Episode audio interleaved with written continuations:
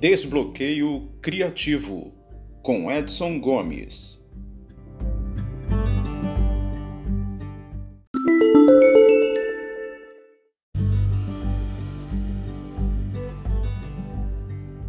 Olá você, tudo bem? Nesse episódio eu vou falar sobre a aproximação da caverna oculta. Finalmente, o herói chega à fronteira de um lugar perigoso, às vezes subterrâneo e profundo onde está escondido o objeto de sua busca.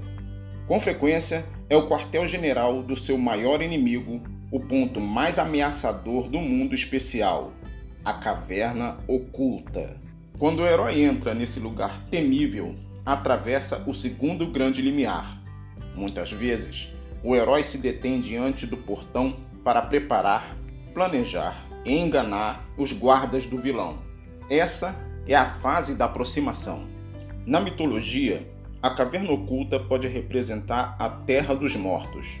O herói terá que descer aos infernos para salvar a amada, como em Orfeu, ou a uma caverna para enfrentar um dragão e ganhar um tesouro, ou a um labirinto para defrontar com um monstro, como o Teseu e o Minotauro. A esta altura, os heróis são como alpinistas que já subiram até o acampamento básico por meio dos trabalhos dos testes e agora vão fazer o assalto final ao ponto culminante. No modo moderno de contar histórias, certas funções especiais caem naturalmente nessa zona de aproximação. Quanto mais os heróis se aproximam das portas da cidadela, bem no meio do mundo especial, eles podem reservar algum tempo para fazer planos dedicar-se ao reconhecimento do inimigo, reorganizar o grupo, fortificar-se e se armar melhor, ou talvez dar uma última gargalhada e fumar um último charuto antes de ir ao âmago da terra de ninguém. Um exemplo claro dessa situação você vê nos filmes de ação como Os Mercenários. Quando Sylvester Stallone, depois de uma derrota, busca sangue novo para sua equipe de assalto. Só que a antiga equipe se reúne para salvar todos os novatos depois de terem caído numa armadilha. Outros exemplos muito comuns são o estudante vira a noite de estudos para as provas de meio de ano. O caçador segue a pista da caça até o seu esconderijo. Os aventureiros dão um jeito de ter uma cena de amor antes de enfrentar o acontecimento principal do filme. A aproximação pode ser uma arena para elaborados rituais de fazer a corte.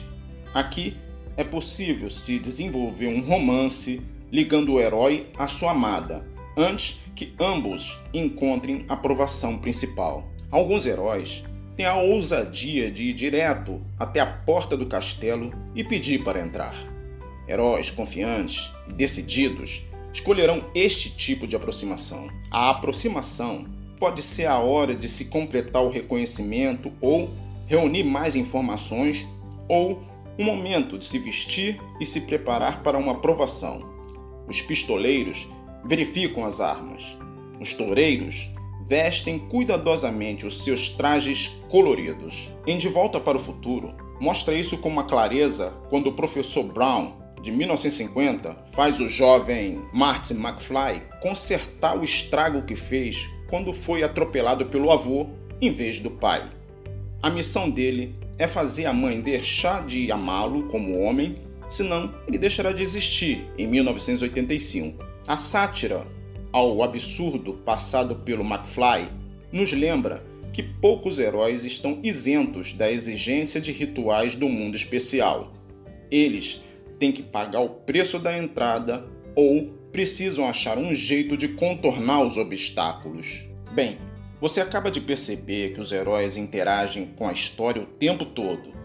Falando nisso, como seu personagem principal está se preparando para o desafio que tem pela frente? Ele pretende ir só ou vai aliciar outros personagens em sua investida? A decisão é sua. Escolha aquela que melhor se encaixa no perfil do seu herói e mãos à obra. Um abraço e até a próxima!